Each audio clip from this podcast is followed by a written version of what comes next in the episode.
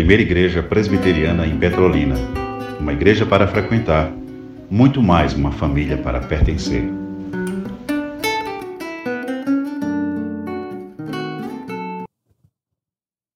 Saúde a igreja com a paz do Senhor Jesus.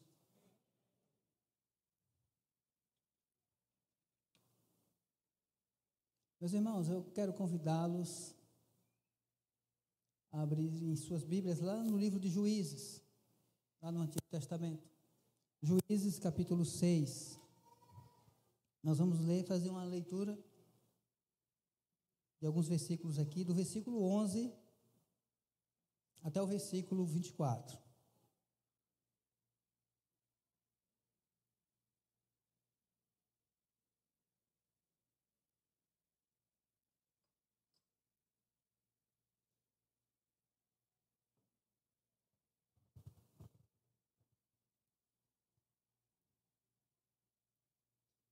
Juízes 6, já, já temos ali a projeção, do 11 ao 24. Vamos fazer uma leitura alternada aqui desse texto. Né? Eu leio os ímpares, em sequência a igreja lerá os pares. Diz assim o texto bíblico, ao chamamento de Gideão. Então veio o anjo do Senhor e assentou-se debaixo do carvalho que está em Ofra, que pertencia a Joás, a Biesrita. E então, e Gideão, seu filho, estava é, malhando o trigo no lagar para pôr a salvo dos medianitas. Então o Senhor lhe apareceu e lhe disse: O Senhor é contigo, homem valente. Respondeu-lhe Gideão: Ai, Senhor meu, se o Senhor é conosco, por que nos sobreveio tudo isto? E o que é feito de todas as suas maravilhas que nos, nossos pais nos contaram, dizendo: Não nos fez o Senhor subir do Egito? Porém, agora o Senhor nos desamparou e nos entregou nas mãos dos medianitas. A igreja.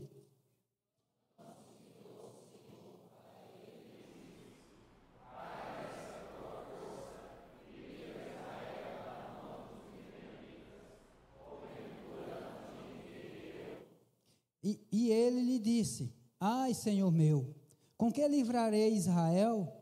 Eis que a minha família é a mais pobre em Manassés, e eu, o menor na casa do meu pai.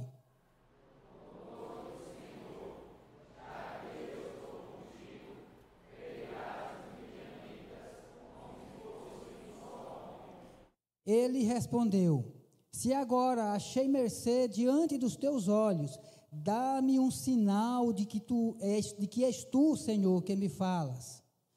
Rogo-te que daqui não te apartes, até que eu volte e traga a minha oferta e a deponha perante ti. Respondeu ele: Esperarei até que voltes. Entrou Gideão e preparou um cabrito e bolos asmos de um efa de farinha a carne pôs num cesto e o caldo numa panela. E trouxe-lhe até debaixo do carvalho e lhe apresentou. Igreja. Porém, o anjo de Deus lhe disse: Toma a carne e os bolos asmos, põe-nos sobre esta penha e derrama-lhes por cima o caldo, e assim o fez.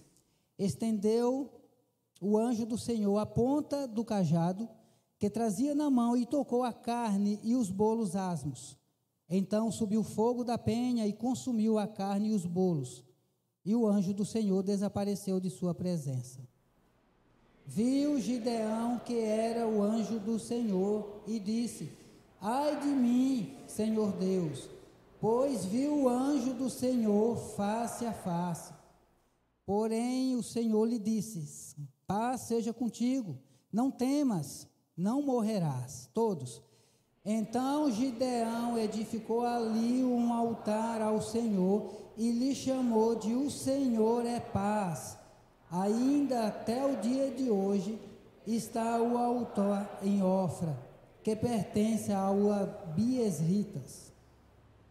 Meus irmãos, como todos nós sabemos, e experimentamos também, essa é uma realidade comum na vida do ser humano, a, a, a dúvida faz parte da vida do homem, da vida humana.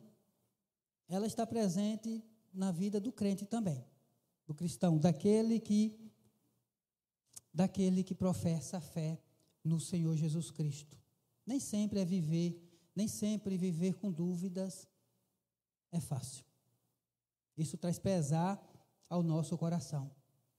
E às vezes, meus irmãos, devido à nossa fraqueza, às vezes devido à nossa falta de conhecimento e devido também à nossa falta de fé, somos levados a duvidar do caráter, do caráter de Deus em determinada situação da vida.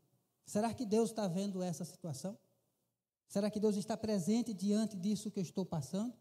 Né? E às vezes nos tornamos, por conta disso, nos tornamos incrédulos para com o Senhor, para com Deus. O livro de, de, de Juízes aqui relata algo dessa natureza. Esse texto aqui que nós acabamos de ler nos leva a, a uma época, meus irmãos, em que o povo de, povo de Deus, o antigo povo da aliança, vivia debaixo ali de um terrível sofrimento, debaixo de uma grande opressão ali, emitida pelos seus inimigos ali.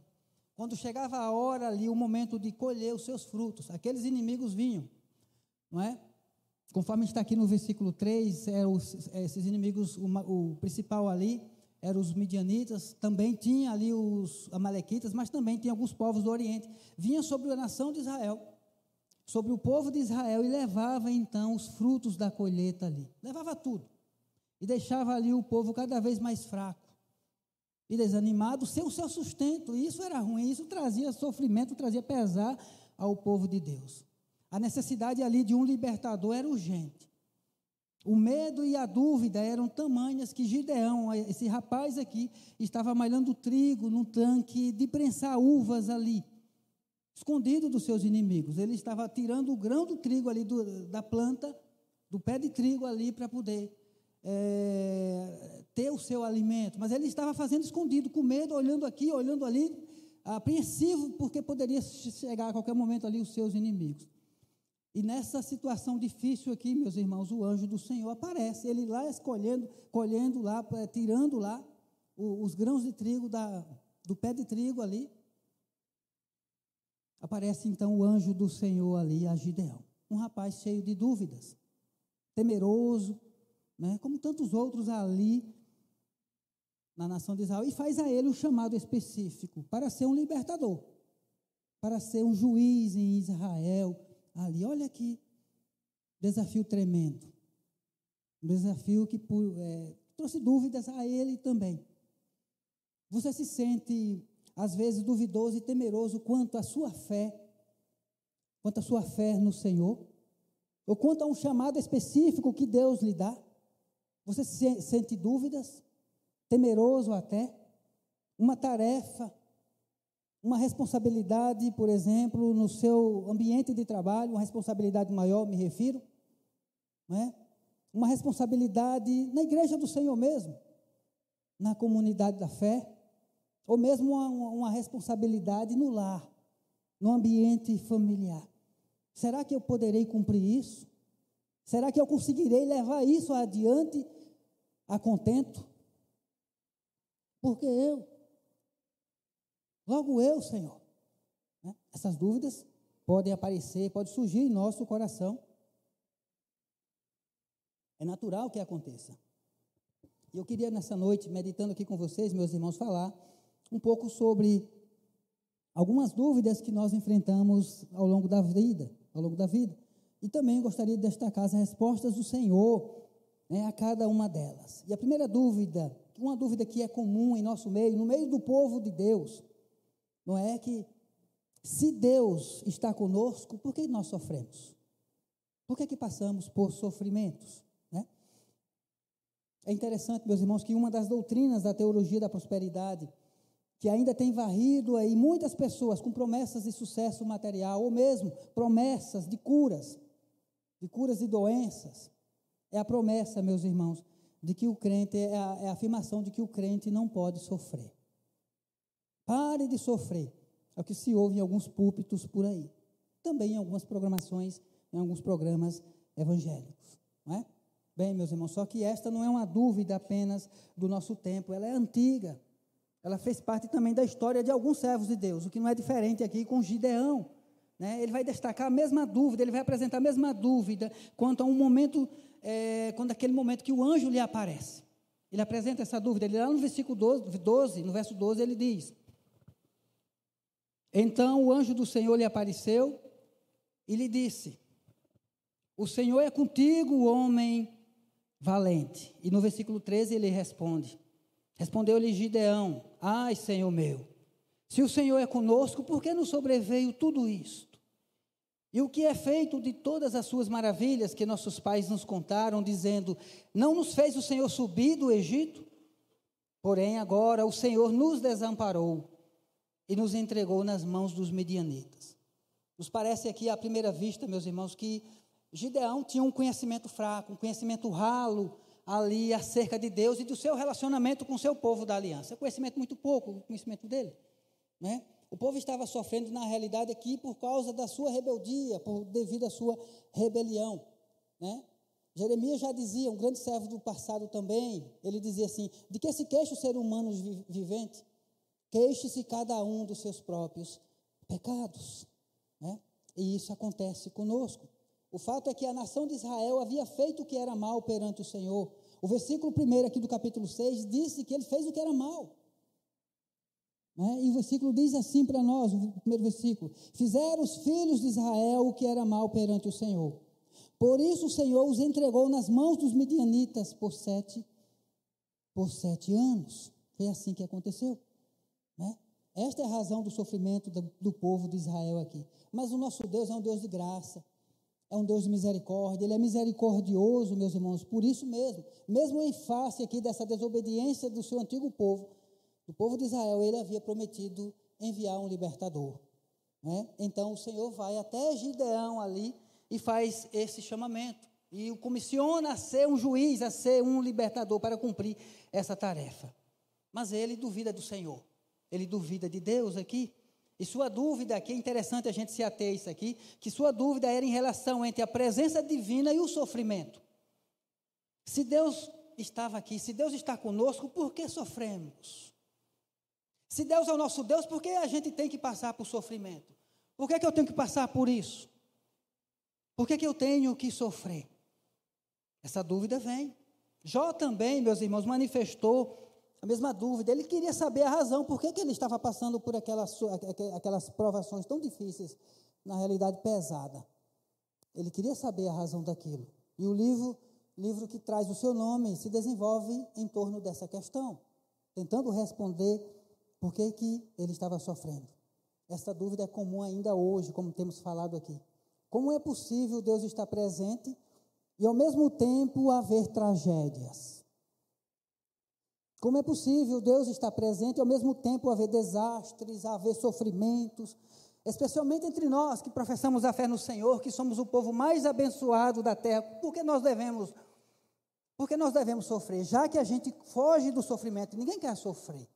Nós sonhamos, nós desejamos um mundo sem sofrimento e nós corremos atrás disso. Nós gostamos disso, que é natural. Não é?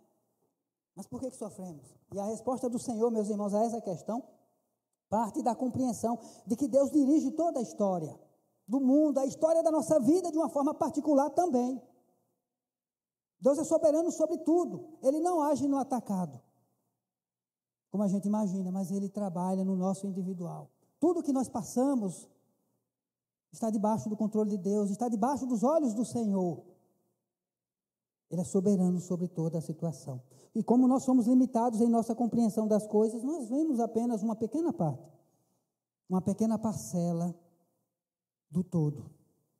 E a nossa fé, meus irmãos, a fé cristã, ela não está em se conhecer os, detalhes do plano de Deus para o mundo ou mesmo para a nossa vida. Não se resume a isso, mas em confiar. Em confiar que Deus está no controle dos seus planos. Confiar no plano do Senhor. Deus tem, Deus tem um propósito bom. Nós precisamos confiar que Deus tem um propósito bom, um propósito justo, um propósito santo em todos os seus planos, inclusive no plano dele para nós.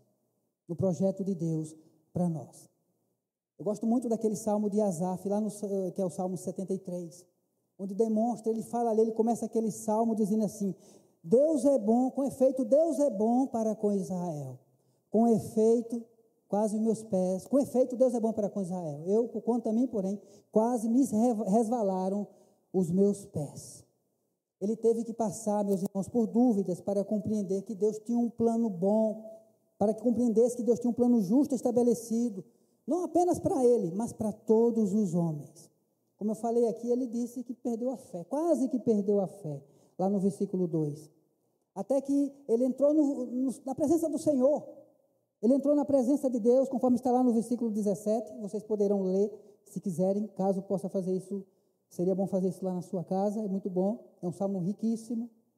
E só no instante, meus irmãos, em que ele compreendeu a ação de Deus na história, é que ele pôde entender que Deus iria fazer justiça, que tudo está debaixo do controle de Deus e faz parte, meus irmãos, dos seus planos.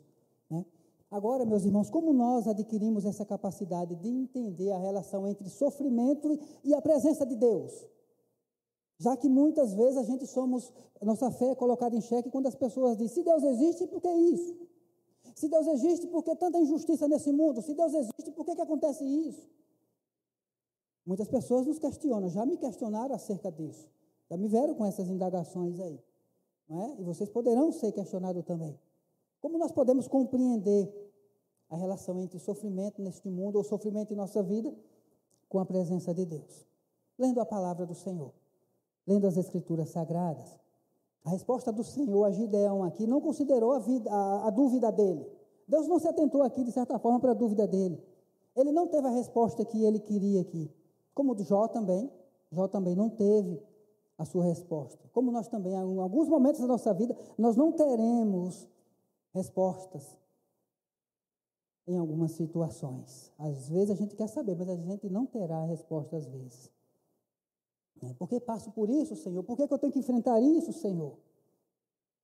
Né? Às vezes a gente não terá essas respostas. Mas o Senhor prossegue aqui em relação a Gideão. Vai nessa tua força e livra Israel. Olha, te compete não saber a razão desse sofrimento do que você está passando aqui. Mas vai na tua força, cumpra, cumpra uma missão que você tem. Siga adiante. Não se detenha em querer saber por que está sofrendo. Vai cumprir aquilo que lhe compete fazer. Né? Não compreendia que Gideão compreendeu os planos futuros de Deus para ele ou mesmo para a nação de Israel. Ele simplesmente deveria obedecer o Senhor ali naquele momento. Como eu e você também. Como nós ao longo da nossa vida de fé. Mesmo sem termos as respostas que gostaríamos de receber do Senhor. Assim somos nós. Né? Nós somos partes do plano de Deus. Nós fazemos parte do plano maravilhoso de Deus. Deus tem um propósito para a nossa vida, como igreja dele e também como indivíduos, numa relação verdadeira com Ele. Nós não devemos imaginar que nunca, que, que nunca passaremos por sofrimento. Jesus disse que passaríamos por eles. O Senhor Jesus afirmou que passaríamos por eles. Alguns de nós, meus irmãos, poderá morrer por conta do Evangelho e morrem. E eu e você sabemos disso, que lá no mundo oriental muitos morrem, padecem devido à sua fé, e muitos poderão morrer ainda. Né? Ou ainda Deus, o Senhor Deus ter planejado pobreza para alguns de nós. Quem sabe disso? Nós não sabemos, Deus sabe, mas nós estamos vivenciando cada momento da nossa vida. Ou Deus pode ter planejado para o nosso futuro riqueza. Quem sabe disso? Não sabemos. Ou Deus pode ter planejado para nós uma vida saudável, de saúde, uma vida de bem-estar, ou mesmo uma vida de enfermidades ao longo da vida, até que Jesus Cristo retorne. Deus pode ter planejado tudo isso. Nós sabemos disso? Temos certeza disso? Não, não temos. Nós não temos certeza disso. E quem pode saber se estas coisas acontecerão conosco? Só acontecerão conosco. Só Deus. Só o Senhor Deus sabe. Só ele, só ele sabe, meus irmãos. E não nos revela antes que aconteça. Mas ele exige algo interessante de mim e de você, algo importante para nossa relação com ele. Ele exige que manifestemos fé.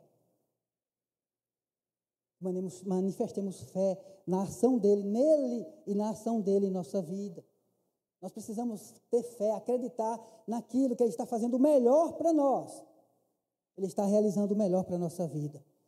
E acredite, não é fácil confiar, mas é preciso depositar toda a nossa fé em Jesus. Seja qual for a situação, nós precisamos confiar. Seja a situação agradável ou não, seja boa ou ruim, a gente precisa acreditar. Assim como ele estava com Gideão ali, ele está conosco aqui. Ele mesmo disse que estaria conosco todos os dias até a consumação do século. Ele disse isso quando ele comissionou seus discípulos.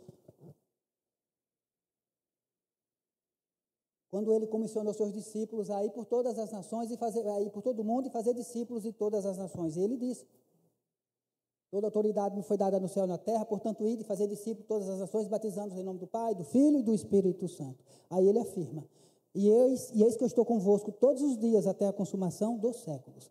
É interessante que ele disse isso no cumprimento da missão.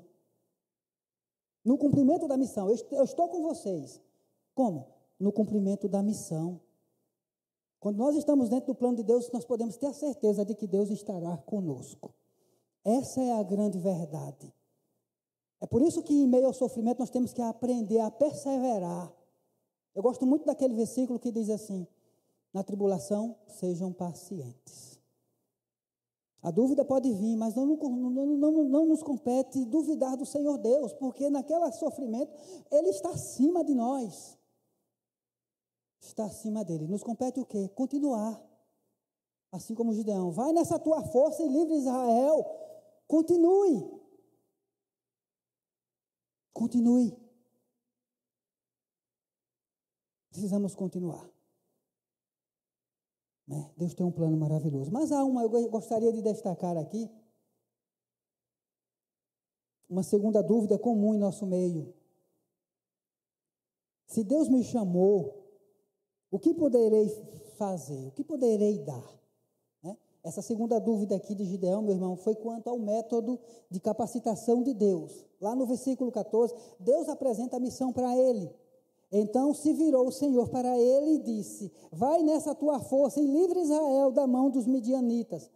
Porventura não te enviei, eh, não te enviei, não te enviei eu? Ou seja, não te comissionei eu? Né? Já no versículo 15 ele teve dúvidas com relação a isso, se Deus, meus irmãos, iria lhe dar as habilidades ali necessárias para vencer os seus inimigos aqui, os medianitas. Ele achou que a sua força ali provinha dos recursos humanos, ou mesmo da sua própria posição financeira. Olha o que ele diz aí no versículo 15: Ai, Senhor meu, com que livrarei a Israel?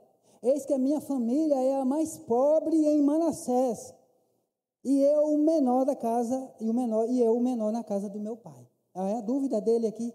Interessante que esta dúvida aqui era, é, era uma dúvida aparentemente sincera. Parafraseando, é como se ele dissesse assim: como, agir, como posso agir se não, é, se não tenho recursos e se sou o menor, né, se sou o menos preparado de todos da minha casa, como eu posso agir? É interessante, meus irmãos, que nós somos é, propensos a pensar que a obra de Deus meus irmãos, depende de condições econômicas, né? Como se o dinheiro fosse decisivo na expansão, na expansão do reino. Não depende disso, não depende dessas situações, não depende das nossas habilidades. E esse tipo de dúvida aqui é comum também entre nós, comum em nosso meio.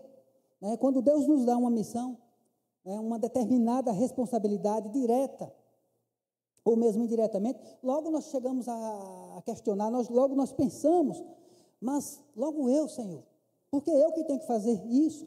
Por que, que eu tenho que é, carregar esse desafio ao longo, ao longo da minha vida? Como eu posso aqui ajudar? Como eu posso contribuir? Geralmente nós relutamos e relutamos ainda sob a justificativa de que não somos capazes de executar tal tarefa. Moisés apresentou a mesma justificativa quando o Senhor o comissionou para libertar Israel lá do Egito. E ele disse: Senhor, chame outro, eu não, eu sou capaz, eu sou pesado de língua, eu não tenho essa condição. Né? Mas Deus tinha chamado ele, e apesar das eh, justificativas dele, acabou sendo ele mesmo. Porque quando Deus chama, Deus capacita. E foi ele mesmo. Jeremias apresentou a mesma justificativa, justificativa similar, quando Deus o chamou para ser profeta numa geração de incrédulos, numa geração rebelde. E ele disse: Senhor Deus, eu não passo de uma criança. Eu não tenho essa condição, não é? Mas será, meus irmãos, que Deus não é capaz de capacitar os seus escolhidos? É claro que sim, certamente que sim.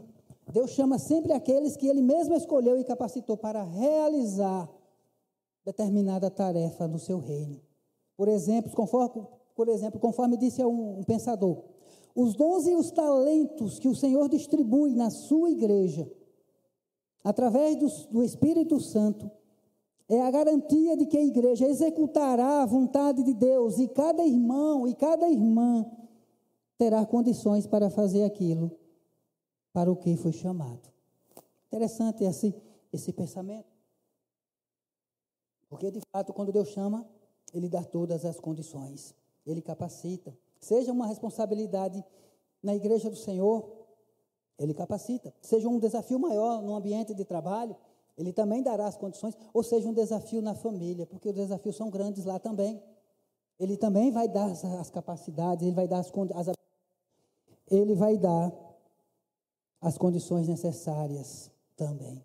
E aqui Gideão se sentiu inabilitado.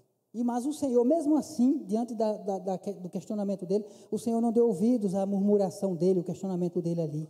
O Senhor não estava muito preocupado aqui com as indagações de Gideão. Não porque o ignorasse aqui, não, mas porque deixaria que Gideão visse por si mesmo a ação de Deus através da vida dele, através da obediência dele. Olha o que diz o versículo 16. Esse versículo ele é importante para nós aqui. E diz assim: Tornou-lhe o Senhor, já que eu estou contigo. Olha para ele, imagine aí, na perspectiva humana, 300 homens derrotar um exército de milhares é impossível. Mas ele conseguiu, porque ele obedeceu ao Senhor, mesmo apesar das dúvidas lá dentro do coraçãozinho dele. Né? Ele obedeceu ao Senhor. Confiemos, eu e você, na capacitação do Senhor. A vitória, meus irmãos, diante das responsabilidades, diante dos desafios que nós temos que carregar, que realizar ao longo da vida, diante das lutas também, a vitória diante de tudo isso virá do Senhor. Confie nele, tão somente nele, não confie em si mesmo. Nós precisamos aprender ao longo da nossa vida de fé a confiar no Senhor, a tirar o peso de nós mesmos e a começar a olhar para o Senhor, a confiar nele a focar mais nele. Mas eu quero destacar aqui ah, uma terceira dúvida que é comum entre nós também. Se eu vou obedecer, eu preciso de um sinal. Ver para crer.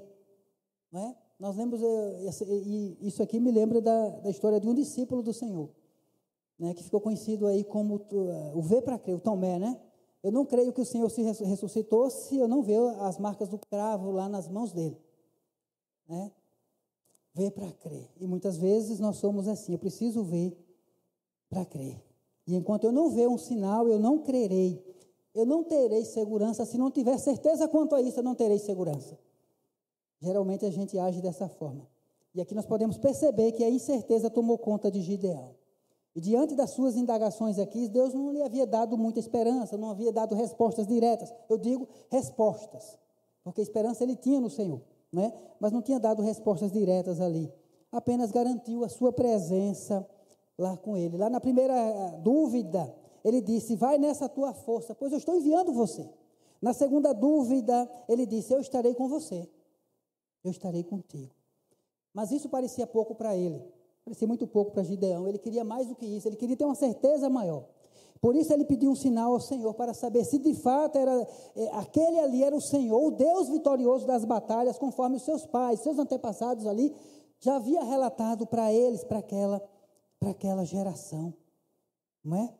E isso me lembra também de Moisés, que queria sinais para ser o libertador de Israel. E assim como Deus deu sinais, respostas lá para ele, Deus também vai dar essa aqui, vai atender esse pedido aqui. Como Deus atendeu a Moisés lá, ele atende a Gideão aqui nesse pedido de sinal. E o versículo 17 e até o versículo 18 vai afirmar para nós. Ele respondeu: Se agora achei mercê diante dos teus olhos, dá-me um sinal de que és tu, Senhor, que me falas, que é o Senhor que está falando comigo. Rogo-te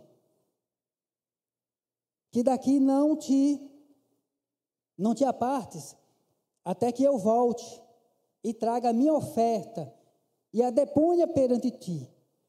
Respondeu ele: Esperarei até que volte. Esperarei até que volte.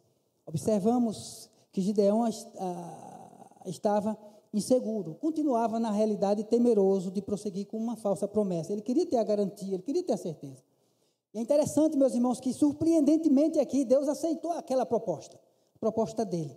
Nas dúvidas anteriores, Deus não se deteve, Deus não queria ali se prender muito ali, não é? Mas agora, nesta resposta aqui, o Senhor vai demonstrar um interesse maior, vai demonstrar interesse por ele. Agora, por que, que o Senhor se interessou aqui? Por que, que o Senhor manifesta interesse aqui nessa proposta dele aqui? Qual a razão disso? A razão é porque Gideão deveria adorar o Senhor, prestar culto ao Senhor. A adoração, meus irmãos, precede a vocação de qualquer servo de Deus. Eu não acredito na vocação de uma pessoa, especialmente voltada para o reino de Deus, se essa pessoa não cultiva uma vida de adoração ao Senhor. Se não tem prazer em adorar o Senhor, se não tem prazer em vir para a casa do Senhor adorar o Senhor. É importante adorar, porque a adoração, ela é um reflexo da nossa, do nosso relacionamento, do nosso relacionamento com Deus. O pastor Ronilson tem pregado uma série de, de sermões aqui, falando sobre adoração, sobre o, o, o CCV, o CCR, né, culto comunitário de ritos, culto comunitário da vida. Por que isso? Por quê? Porque isso é importante para a igreja de Deus, é importante para o povo de Deus, porque faz parte da nossa vida, porque nos modela, nos levando a ser mais parecidos com o Senhor, a ser mais parecido com Deus. E embora inseguro aqui do seu chamado, meus irmãos, essa atitude de Gideão é interessante, demonstra fé. Parece um paradoxo. Como que uma pessoa estava duvidando aqui de tanta coisa, fazendo questionamentos ao Senhor, e, e, e como é que essa atitude dele demonstra fé? Realmente parece um paradoxo, mas na realidade é uma atitude de, de, que demonstra fé sim. Assim como Abraão, meus irmãos, apresentou seu filho Isaac ali numa atitude de fé, lá no altar do Senhor, ele teve fé a ponto de atender o Senhor quando pediu que sacrificasse seu filho Isaac. Igualmente, Gideão aqui, meus irmãos, ele apresenta, ele demonstra fé nessa atitude quando oferece um sacrifício, uma oferta ao Senhor. Isso por quê? Porque a adoração se configura como instrumento, meus irmãos, para o crescimento da nossa fé. Sem vida de adoração, sem vida de crescimento espiritual. Crentes que não adoram ao Senhor não, adoram, não crescem, não amadurecem espiritualmente. Gideão aqui, meus irmãos, seria um instrumento para a obra de Deus. E Deus iria investir nele, apesar das dúvidas dele. Porque Deus é soberano sobre nossas vidas, sobre as nossas vontades, sobre os nossos questionamentos. Ele é superior, ele está acima. No versículo 19, conforme vocês podem acompanhar na sua Bíblia aí, nós vemos o preparo da oferta. Lá no versículo 20, nós vemos a obediência de Gideão quanto à apresentação da oferta. E lá no versículo 22 é que Gideão tem a certeza ali de que estava falando com Deus. Depois que ele obedece o Senhor. Olha que interessante aqui. E quantas vezes, meus irmãos, Deus tem falado conosco e nós temos hesitado em obedecer ao Senhor, nós temos hesitado em mudar de vida e não lhe damos a devida atenção. E a semelhança, meus irmãos de Gideão, que além da palavra de Deus, temos à nossa disposição às vezes nós queremos outros sinais. A palavra de Deus não tem sido suficiente. Às vezes isso acontece conosco. Não é? Isso acontece conosco. Ele reconheceu, voltando aqui para o texto, ele reconheceu que era o Senhor quando ele obedece o Senhor ali, quando ele faz tudo direitinho, conforme está lá no versículo 20, o anjo diz assim: o anjo eh, de Deus lhe disse: Toma a carne e os bolos, e os bolos asmos, põe-nos sobre esta penha e derrama-lhes ali por cima o caldo. Aí diz no finalzinho do versículo 20: E assim o fez. E ali ele obedeceu. Quantos que deixam de obedecer à palavra do Senhor e ficam atrás e vão em busca de sinais? E dizem muitas vezes: Olha, eu não sinto nada, não tenho sentido mais nada. Eu quero sentir algo no coração, eu quero sentir aquela sensação gostosa no coração não é? Eu preciso me satisfazer, eu preciso ser feliz. Muitas vezes pensamos assim. Isso pode acontecer conosco. Só que fé não se resume, não se prende a sentimentos apenas. Fé se baseia em obediência. Aquele que manifesta fé obedece. Obediência ao Senhor. E se nós desejamos e queremos ver Deus agir em nossa vida, nós precisamos obedecer a Sua palavra. Pura e simplesmente assim. Obedecer a Sua palavra. Nós não precisamos de manifestações extraordinárias para ver Deus em nossa vida, mas nós precisamos obedecer o que Ele nos ensina. O que aprendemos dia após dia, quando fazemos a nossa leitura diária, quando ouvimos a mensagem do Senhor, através da ministração do pastor. E assim nós veremos quando obedecemos Deus agir em nossa vida. E eu gostaria de encerrar essa mensagem aqui, mas eu gostaria de destacar, mais uma vez aqui, que dúvidas nós teremos ao longo da nossa vida. Nós teremos nós teremos dúvidas quando estivermos passando por sofrimentos. Teremos sim, como disse aqui, a gente precisa perseverar, continuar firme no Senhor, apesar do sofrimento. O Senhor Jesus Cristo garantiu, falou que passaríamos por eles. Teremos dúvidas, meus irmãos, em face da aprovação da nossa fé. Teremos dúvidas em face, meus irmãos, dos desafios. Deus vai nos enviar alguns desafios pontuais na vida, alguns desafios temporários, mas alguns desafios que nós vamos ter que abraçar durante a nossa vida toda. Aqui nessa terra. Desafios que são difíceis de superar, mas são desafios que nós temos que carregar. Mas nós precisamos continuar entendendo que Deus vai nos dar condições de cumprir aquele desafio que Deus nos deu. Ele nos dará as condições. Eu gosto muito de um versículo que fica lá em 1 Coríntios 13, 10, 13. E ele diz assim, 1 Coríntios 10, 13: Não vos sobreveio tentação, mas também a palavra significa provação, ou provação que não fosse humana. Mas Deus é fiel e não permitirá que sejais tentados além das vossas forças. Muito pelo contrário, juntamente com a tentação vos proverá livramento, de sorte que possais suportar. Eu quero pegar o princípio, claro que está falando de provação, de tentação aqui, mas eu quero pegar o princípio aqui de que diante dos nossos desafios, Deus não dá para nós um desafio maior do que a gente possa suportar. A gente pode, a gente tem condições de ir adiante com Ele. Porque, por quê? Porque Deus é fiel. E não permitirá que sejamos né, tentados, ou que não permitirá que o desafio seja maior do que a nossa capacidade de suporte. Mas Ele estará conosco e vai nos dar condição de vencer, ainda que dure a nossa vida toda. Ou que seja temporário, ou que seja pontual apenas, não importa. Deus dará condição para nós. Talvez venha a dúvida, mas o que eu poderei fazer? O que, é que eu vou, como é que eu vou suportar isso? Como, como? Deus ele vai dar condições. Ele dará as condições que nós precisamos. A gente precisa confiar no Senhor. Ele é soberano. Ele está acima. E a gente precisa continuar. E continuar adorando ao Senhor. Apesar do sofrimento, apesar dos desafios, a gente precisa perseverar.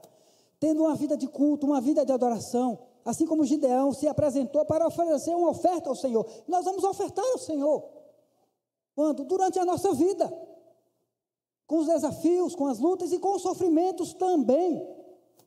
Porque eles vão fazer parte da nossa vida. Eu não estou sendo masoquista aqui, não estou sendo pessimista, mas eu estou sendo realista com a mensagem bíblica que é transmitida para nós. Confiando no Senhor, servindo ao Senhor com alegria, adorando ao Senhor, dia após dia, até que Jesus volte, ou que Ele nos leve. Que Deus nos abençoe, que Deus aplique ao nosso coração a Sua palavra.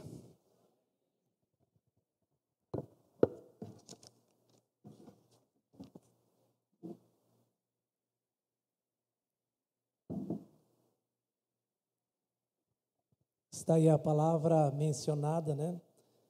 A vida de Gideão. Nós muitas vezes temos sido Gideão, meus queridos. Mas graças a Deus, o milagre não depende de nós, da nossa falta de fé. Deus é quem opera.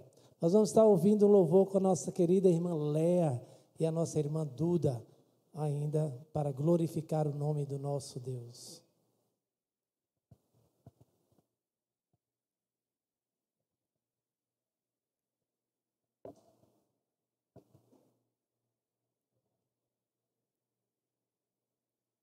you